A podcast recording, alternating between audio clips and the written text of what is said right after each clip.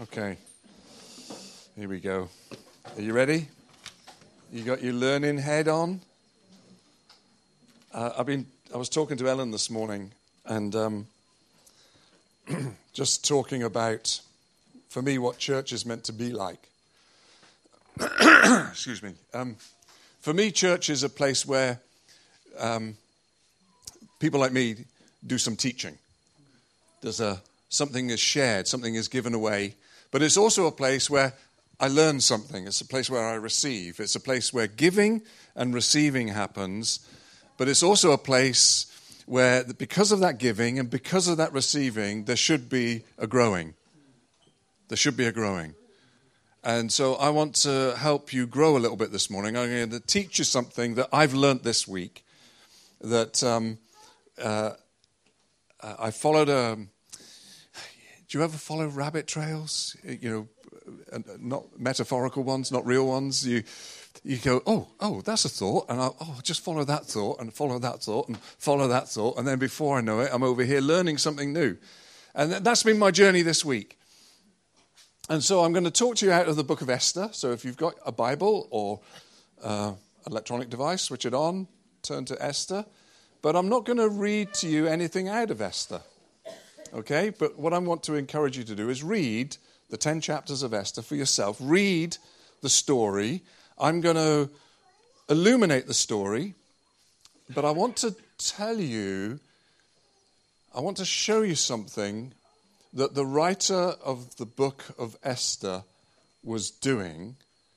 They were writing in a literary pattern to make a point. To make a point. And I'm going to tell you the point, all right? The point is this. The point is this God knows you, God loves you, God is for you, not against you. And no matter where you find yourself, no matter what's going on, God loves you, likes you, knows you, is for you, and He will turn things around. So, in the situation you find yourself where you can't see Him, you can't sense Him, you will suddenly have revelation and understand that He's been with you all the time. Okay? That's the point of the story of Esther. Okay? Now, in, in the literary sense, it's got a name. Okay? Romans 8:28 says this, and we know that God causes everything to work together for the good of those who love God and are called according to his purpose. We all at times will say, all things work together Oh, it's tough. I don't understand what's happening, but all things work together. And it's like this go to phrase that holds us in confusing times and difficult times. But I want you to know that it's true. It's true. And I can show it to you from Scripture, but I can also tell you it's my experience also. But I want to show you this from the book of Esther. Okay, so I'm going to have to paint a picture because I haven't got time to read you the 10 chapters and explain everything as it's going along. So you need to read it for yourself with this in the back of your mind that what you're reading is a chiasm or a chiasm. The book is a chiasm. A chiasm is a literary tactic that is used to illustrate the central point. Okay? Uh, it's called a chiasm because uh, the, the pattern is shaped like an X. And in the Greek, lit- in Greek language, the letter X is said like chi, C H I. And so it's called a chiasm because the, the way that the words and the story is patterned, it's like an X. One side, flipped upside down, is on the second half of the story. So, this side, the first part of the story, has a pivot point, and the second side of the story mirrors the first side of the story, but in contrast. Are you confused? Chiasm. It's uh, C H I A S M. Okay? Key, as in unlocking, ism. Okay, so here's, I'm going to just quickly go through the, the story, very sketchily, but I'm going to make some points. Okay, so the six points with a chapter six in the story is the pivot of the whole story.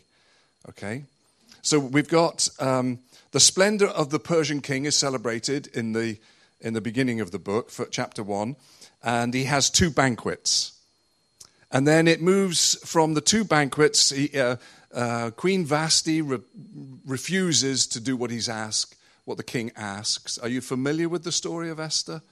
Are you familiar? Yeah, yeah, good, good, okay, okay. You're going to need to read it.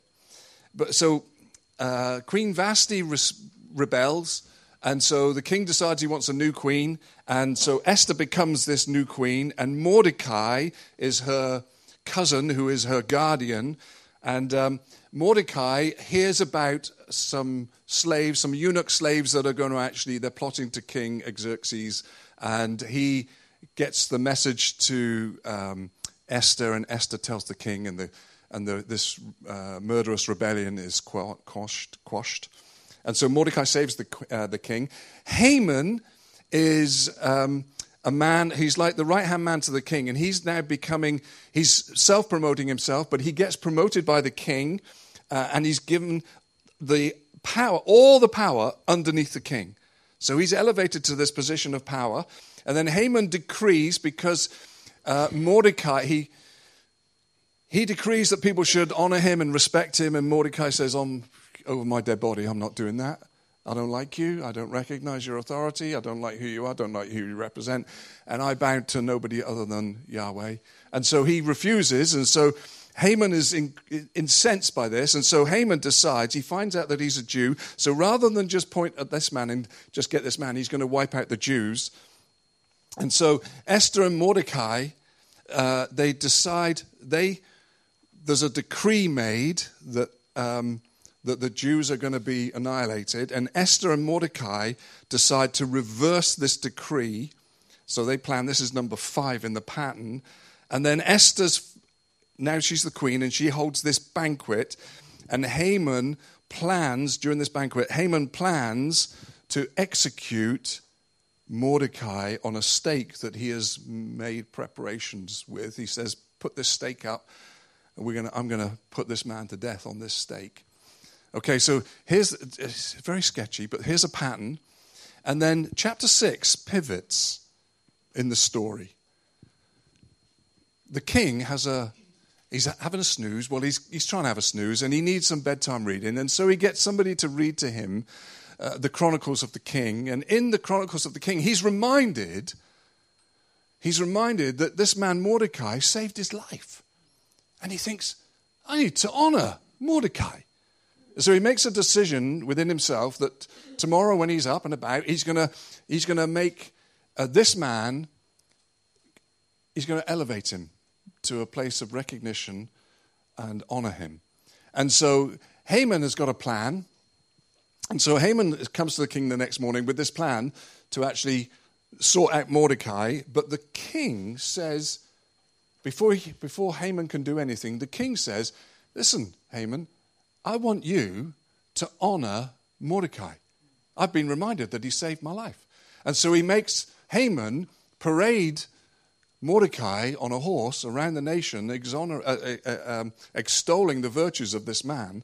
And so Haman's plan Haman's plan to execute Mordecai is reversed and he's made to elevate him. Okay, this is a pivot in the story. It's a, it's a literary pattern that is used over a thousand times in the Bible. This pattern. And the point is simply this that what God plans for good will always come to good, no matter what the enemy plans for you. The enemy plans to harm, to kill, steal, and destroy, but God says, I've come to give life.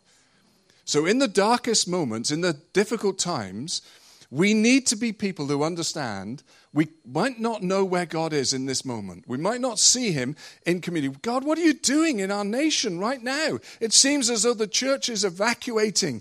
All the people are abandoning you. What's going on? God says, No, I've got a plan. It's okay. I've got a plan. It's okay. And you're part of my plan. Don't worry. Don't worry. Just hold on. Hold on. And so, what, what is reversed? Let me show you how it's reversed. Okay, so uh, I'm going to go from, uh, from number six to number one, but I'm going to compare and contrast. So, number one, the, the last point I made before the pivot point was uh, Esther's had a, Esther has a banquet, and Haman plans Mordecai's execution with that stake, remember? And then Esther's second banquet, and Haman is executed on the very stake that he planned for Mordecai. Okay, so now we're beginning to build up on the other side. The, the, this is negative, descending. This is positive. Okay? So Esther's uh, second banquet, Haman is executed and Mordecai is exalted. Okay? Number five, Esther and Mordecai's plan is to reverse the decree. And then number five over here is Esther and Mordecai's plan to reverse the decree is actually implemented. And then Haman's decree over here to destroy the Jewish people, and Mordecai, his counter decree is to save the Jewish people, is actually proclaimed across the nation. Okay? Then Haman is elevated to power. This is number three over here. And number three over here, Mordecai is elevated to power. And then Esther becomes queen over here and saves the king's life. And Queen Esther and Mordecai save the Jewish people. And then the splendor of the king is celebrated, the first point, chapter 1 of the book of Esther. And then over here, we have two feasts celebrating the splendor and the majesty of Mordecai. And it's a pattern. It's a pattern. So that's all I want to say about Esther, the book. You, you need to understand that this is a literary pattern that is all the way through Scripture. You know the story, uh, Joshua uh, well, let me, I'll show you. It's Joshua chapter 1. It's verses 5 to verse 9. You, you know that, that portion of scripture where Joshua is encouraged be, be strong and courageous. Yeah, be strong and courageous. Don't worry, be strong. It's another chiasm. Let me show you, okay? Chapter 1. It says, uh, Just as I have been with Moses, I will be with you I will not fail you nor forsake you. Great. Be strong and courageous, for you shall give this people possession of the land which I swore to their fathers to give them. Only be strong and very courageous. That's great, isn't it? It's really encouraging. Be careful to do according to all the uh, to to um, be careful to do according to all the law which Moses my servant commanded you. Do not turn from it to the right or to the left, so that you may have success wherever you go. And here's the key. Here's the pivot point. Here's the, the, the middle of this portion of Scripture. It says, This book of the law shall not depart from your mouth. And then it's repeated. But you shall meditate on it day and night it's the same thing.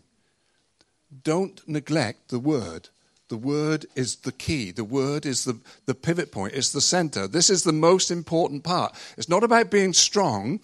It's being strong because you have meditated on the word. Because you have meditated on the word, you will be able to be strong. Because you're going you're to go into new territory, so you're going to have to be strong, be courageous. I'm not going to leave you, I'm going to be with you. But listen, the key, the most important thing is that you meditate on the word because the word points to me, him, not me, him. Okay, let me show you. It says, But you shall meditate on it day and night, so that you may be careful to do according to all that is written in it, for then you will make your way prosperous, and then you will have success. So that's comparing the previous verse Be careful to do according to the law which Moses, my servant, commanded you. Don't turn from it to the right or left, so that you may have success wherever you go. It's the same thing. But it becomes even more powerful because you know that the main point is that you focus on who the revelation of who God is in His Word. And because you are doing that, then it, he says, Have I not commanded you? Be strong and courageous. Do not tremble or be dismayed. And the first point, mirroring this last point, for the Lord your God is with you wherever you go. Wherever you go, I'm with you.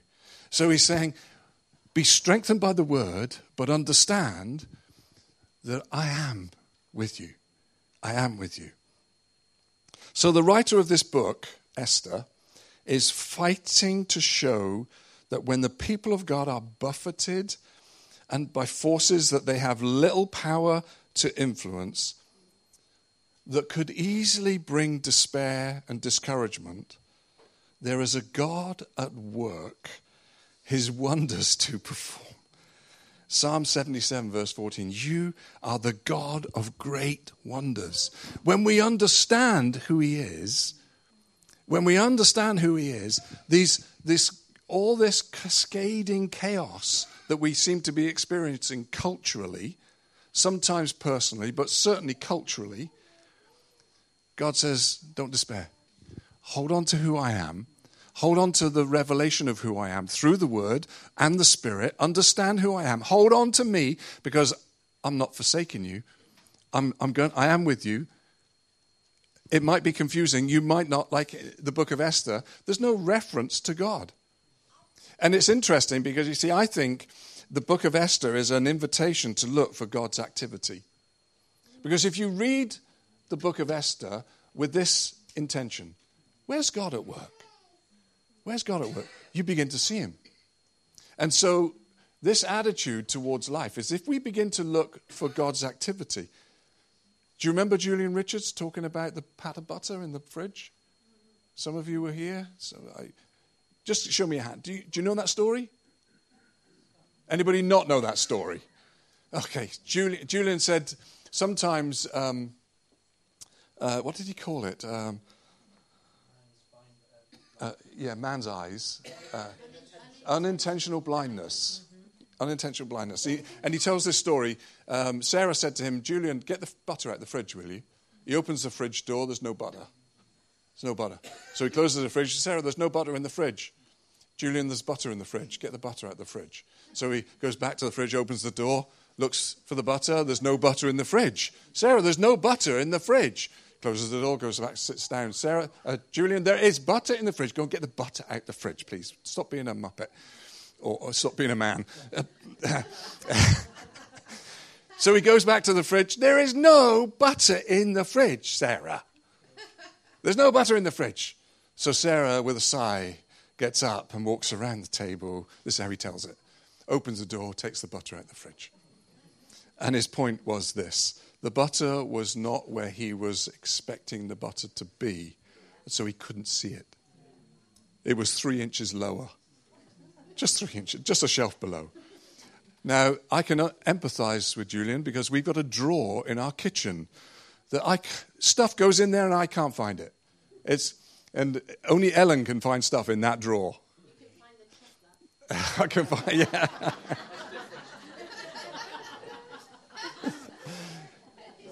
And his, his point, I'm moving on. His point, his point, his point was, is God, maybe God is doing things in community and we're expecting him to turn up like this. And he's turning up like this.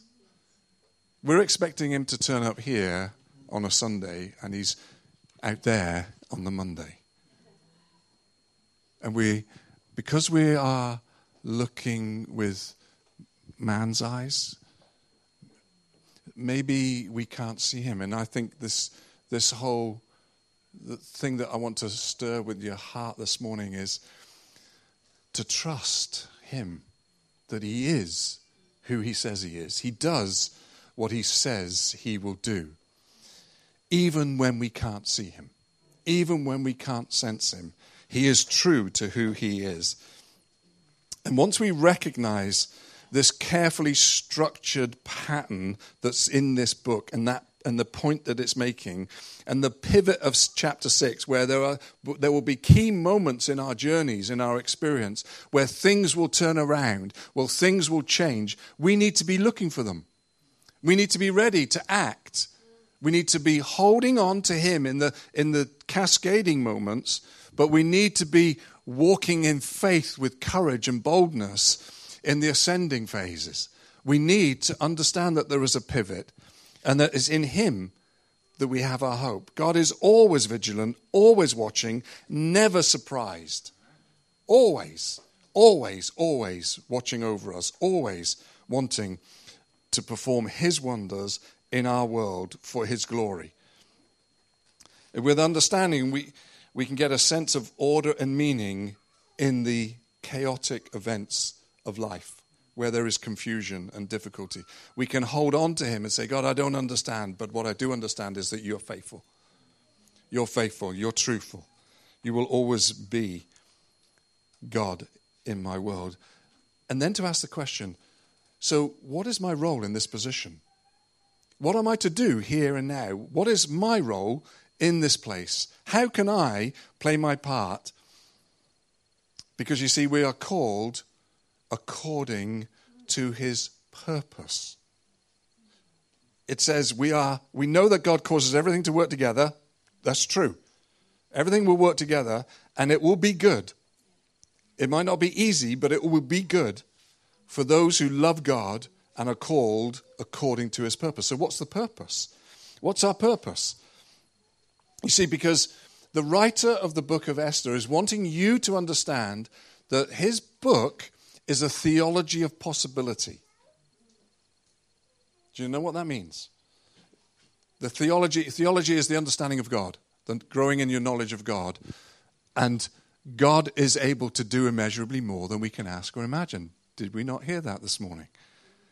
God is able to do immeasurably more. He's so he this letter, this, sorry, this book is written to help the Jews and to help us as custodians of God's word to understand that God is able to turn every circumstance and every situation for his glory and our good.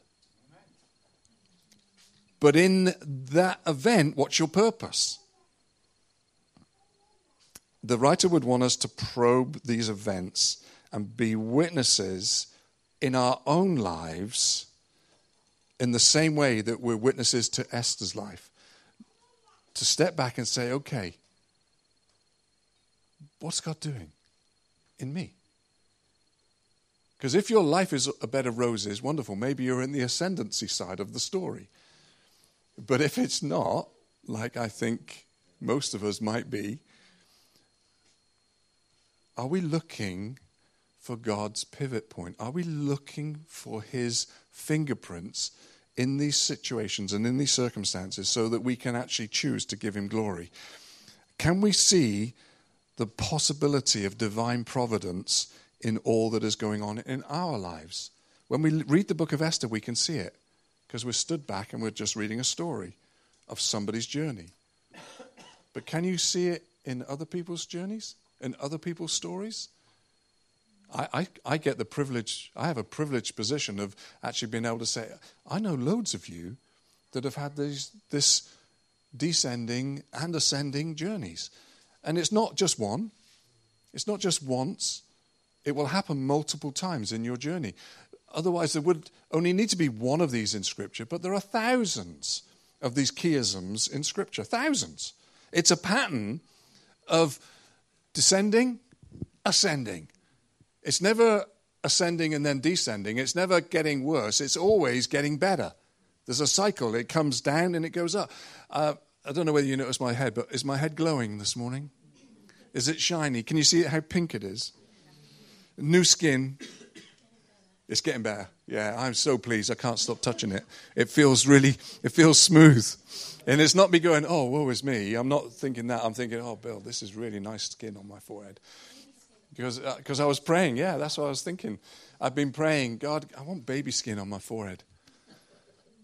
Because it's been, it's been really difficult. And you, some of you noticed that the, all the, um, the scabs, and it looked as though my head had been burnt. Uh, it's because I've been having treatment. I noticed yours is looking a bit scabbed, mate. Yeah, yeah. Um, on the way up now. Yeah, yeah, yeah. Um, um, Why was I saying that? I can't remember why I said that. Um, can't remember what my point was now. Yeah. oh, that's right. That's right. The doctor said to me, uh, right at the beginning of my journey, the doctor said, um, Send me some photographs of your scabby skin. He didn't say it quite like that. He was much more medical. but what I sent him was pictures of my scabby skin um, before, before I started treatment. And, um, and he said this to me. He said, um, okay, we need to uh, use a slightly more caustic, he, he, didn't use that word, but that's what it meant. That's what it sounded like in my head. Uh, cream that will, he said, it will get a lot worse before it gets better. That's what he said to me. It'll get worse before it gets better. And I said, You doctors always say that, don't you? And he laughed. And he laughed. But, but God says the same thing. Sometimes, Bill, it's going to get worse before it gets better. But I want you to know that the better is my plan. The better is my plan. The better is my plan. That you would be refreshed and renewed and strengthened. And um, but we must be a people who look at our own lives and consider what God might just be, what might God, God might just be doing what activity is he involved in in my journey? Where is he working behind the scenes where I'm, oh God, where are you? Look for him in the places where you wouldn't imagine him to be. He might be just three inches above where you normally put him in your life. He might have just changed position because he wants you to lift your eyes. It, when Julian shared that information, I, I immediately thought of Jesus saying to the disciples when they're walking through the cornfields, because they are looking all around them. They're taking note. They're, they're attentive to where they're walking because you ever tried walking and not looking where you're going and not looking where you. It's difficult. But Jesus says, lift your eyes, lift your gaze. Lift your gaze. Can you not see? Can you not see what I'm doing? You think I'm just leading you through a cornfield, but can't you see that the harvest is ready? Can't you see that there are people who need what you've learned, what you've experienced?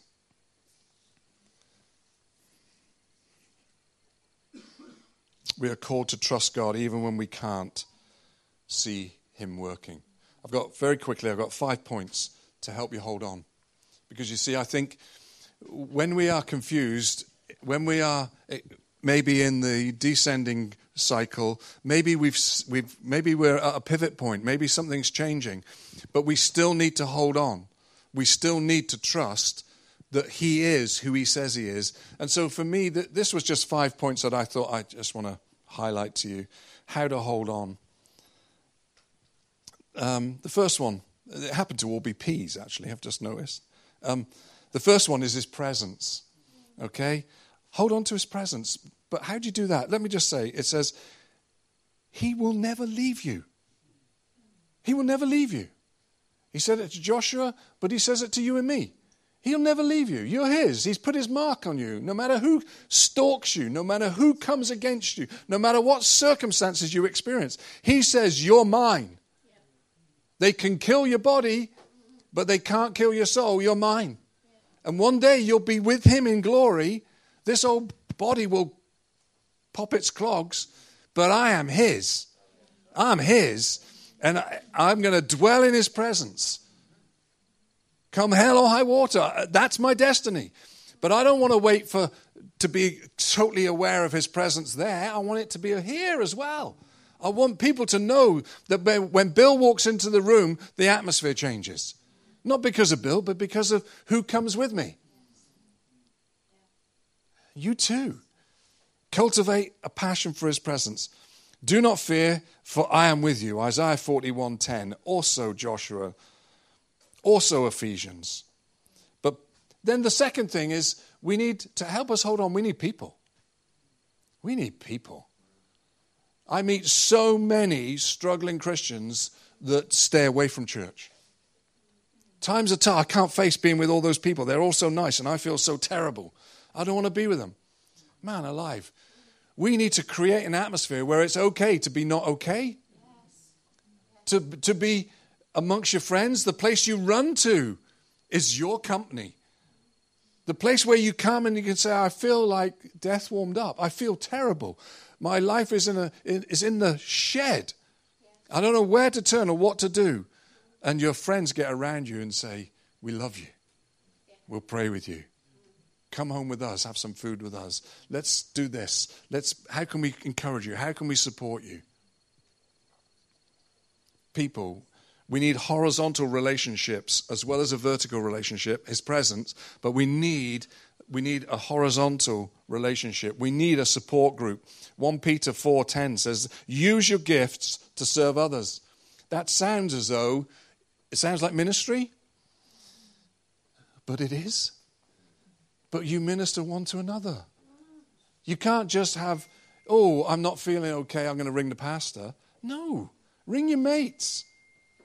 Ring your mates. Ring your house group people. Bring the, ring the people that you love to hang out with. Ring the people you like, not just the person that's employed. Surround yourself with good people. Then the third one, I think, to help you hold on, is power. And I don't mean Holy Spirit power, that's a given in everything. You need Him. But the power of choice is what I want to focus in on. You see, I, I listened to Erwin McManus. Have you listened to him? Oh, I was I was banging on with Bobby uh, with um, Dan uh, about uh, listening to this guy Erwin McManus. Where's Debs? Have you listened, Debs? Not yet. Oh, I shared this video with these two. Let me just put it out there. If you want to be encouraged, listen to this podcast. I'll tell you what, I'll put it onto the WhatsApp. If you're not on the WhatsApp, let me know. And if you're part of here, you want to be on that, I'll put you on. But it's a talk, it's a podcast between Ed Mylett, okay, and Erwin McManus. Okay? It is extraordinary. It's an hour and six minutes long. So you can have a couple of cup of coffees and a bit of cake if you're down the gallery, and they might be free. she didn't. She didn't hear me. Oh. oh, have you got a plan? But listen, in this talk, he said this. He said, um, The most spiritual thing you can do, the most, I wrote it down. Where did I write it down? Oh, I've got so many scribbled notes here. Uh, the most spiritual activity that you can undertake, hear it, the most spiritual activity you undertake is choice. It's choice. It's choice. He says, You choose to pray. You choose to worship. You choose to be obedient. You choose to be generous. You choose to be kind. The most spiritual thing you can do is choice.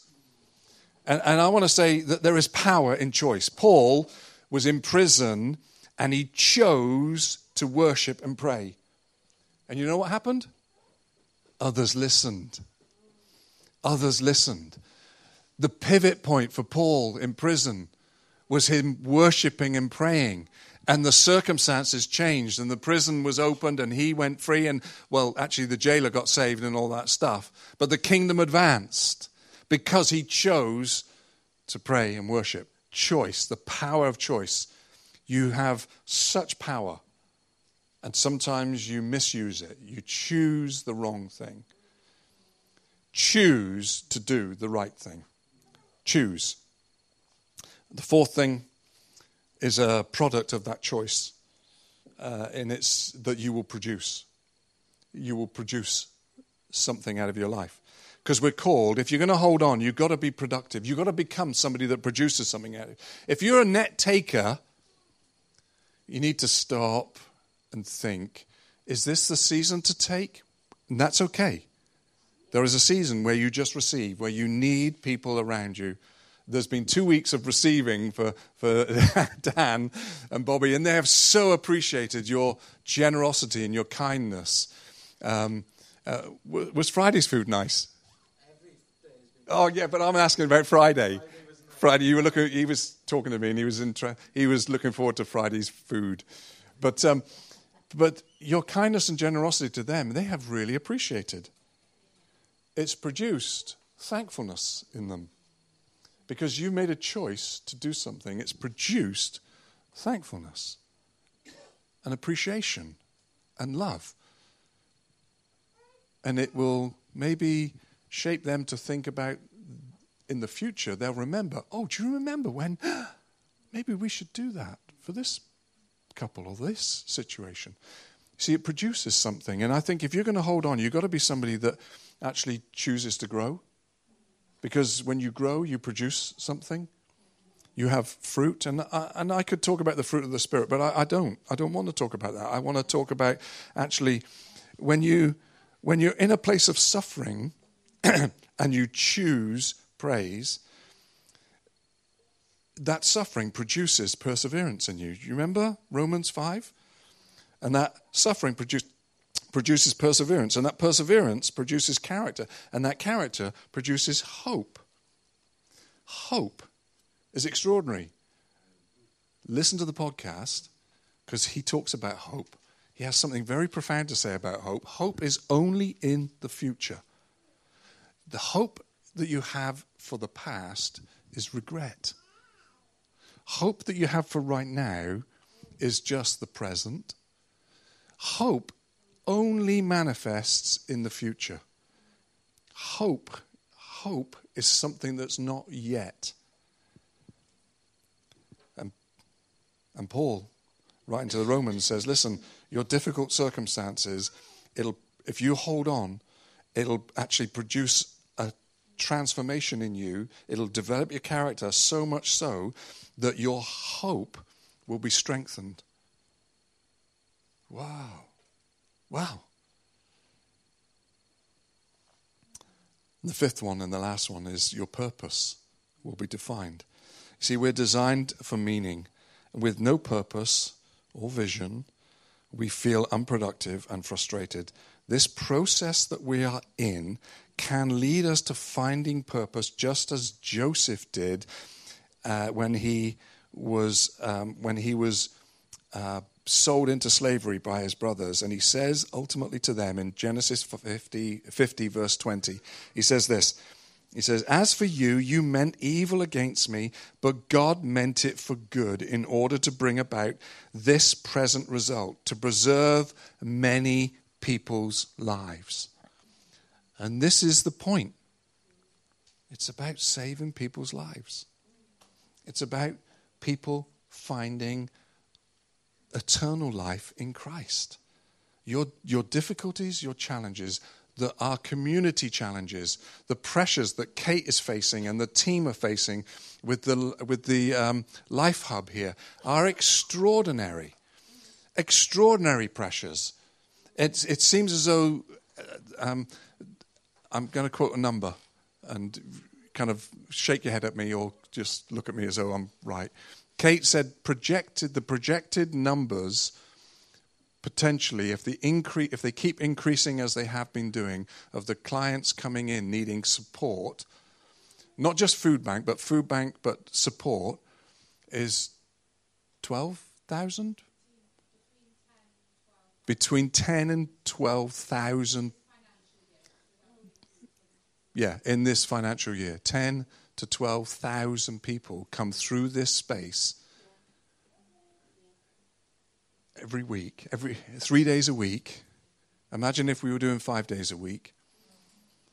That's how many people they are seeking to help. And it's getting worse. But God's got a plan. God's got a plan. And it's His church, it's His bride. And it's not just to feed them, but it's to save them. It's for them to encounter the kindness of God, the miraculous, wonder working power of this creator of heaven and earth that you have the joy and privilege of knowing and experiencing. He can deliver them out of darkness into light. He can pivot their moment. He can pivot and change their circumstances through meeting you us and bringing them to a place where they can stand on their own two feet, where they've got a life that's not pressurized by financial problems and the tyranny of all that is going on. But it's going to take people like you and me. It's going to take you and people like you and me to mirror something that Esther did. She said this, and I'm going to finish. She said this when she knew that she was going to have to go to the king, and she couldn't approach the king without an invitation to the king. So she was going to have to push in to the presence of the king when she, she wasn't allowed. But she said this She said, You fast, you lot fast, because he needs to be visited. You lot fast, I'm going to fast, I'll go. And she says this If I perish, I perish.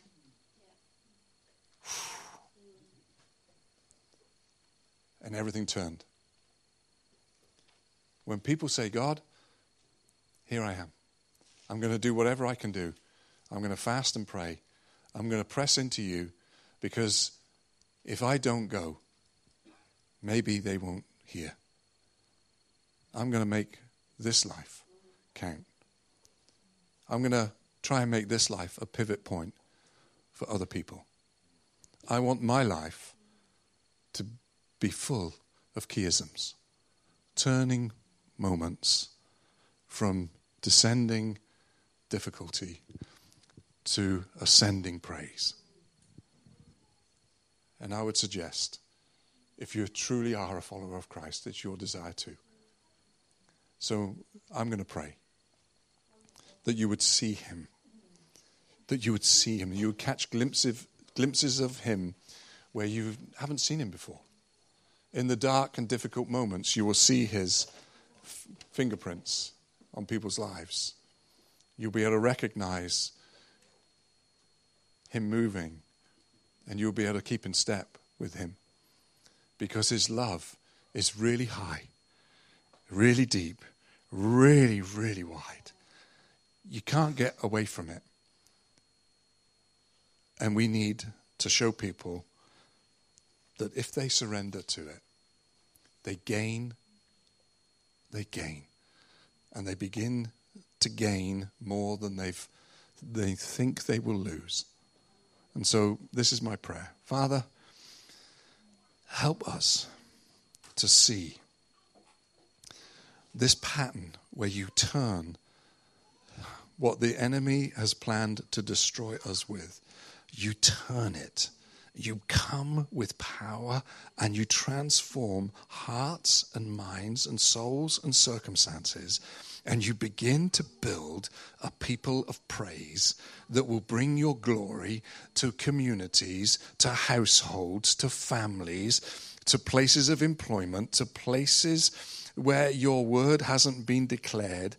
Father, let your kingdom come and your will be done because we are choosing to be people. I'm choosing to be a person who says, God, I'm going to look for you in the quiet places. I'm going to look for you in the noisy places. I'm going to look for where for you where I maybe haven't expected you to be.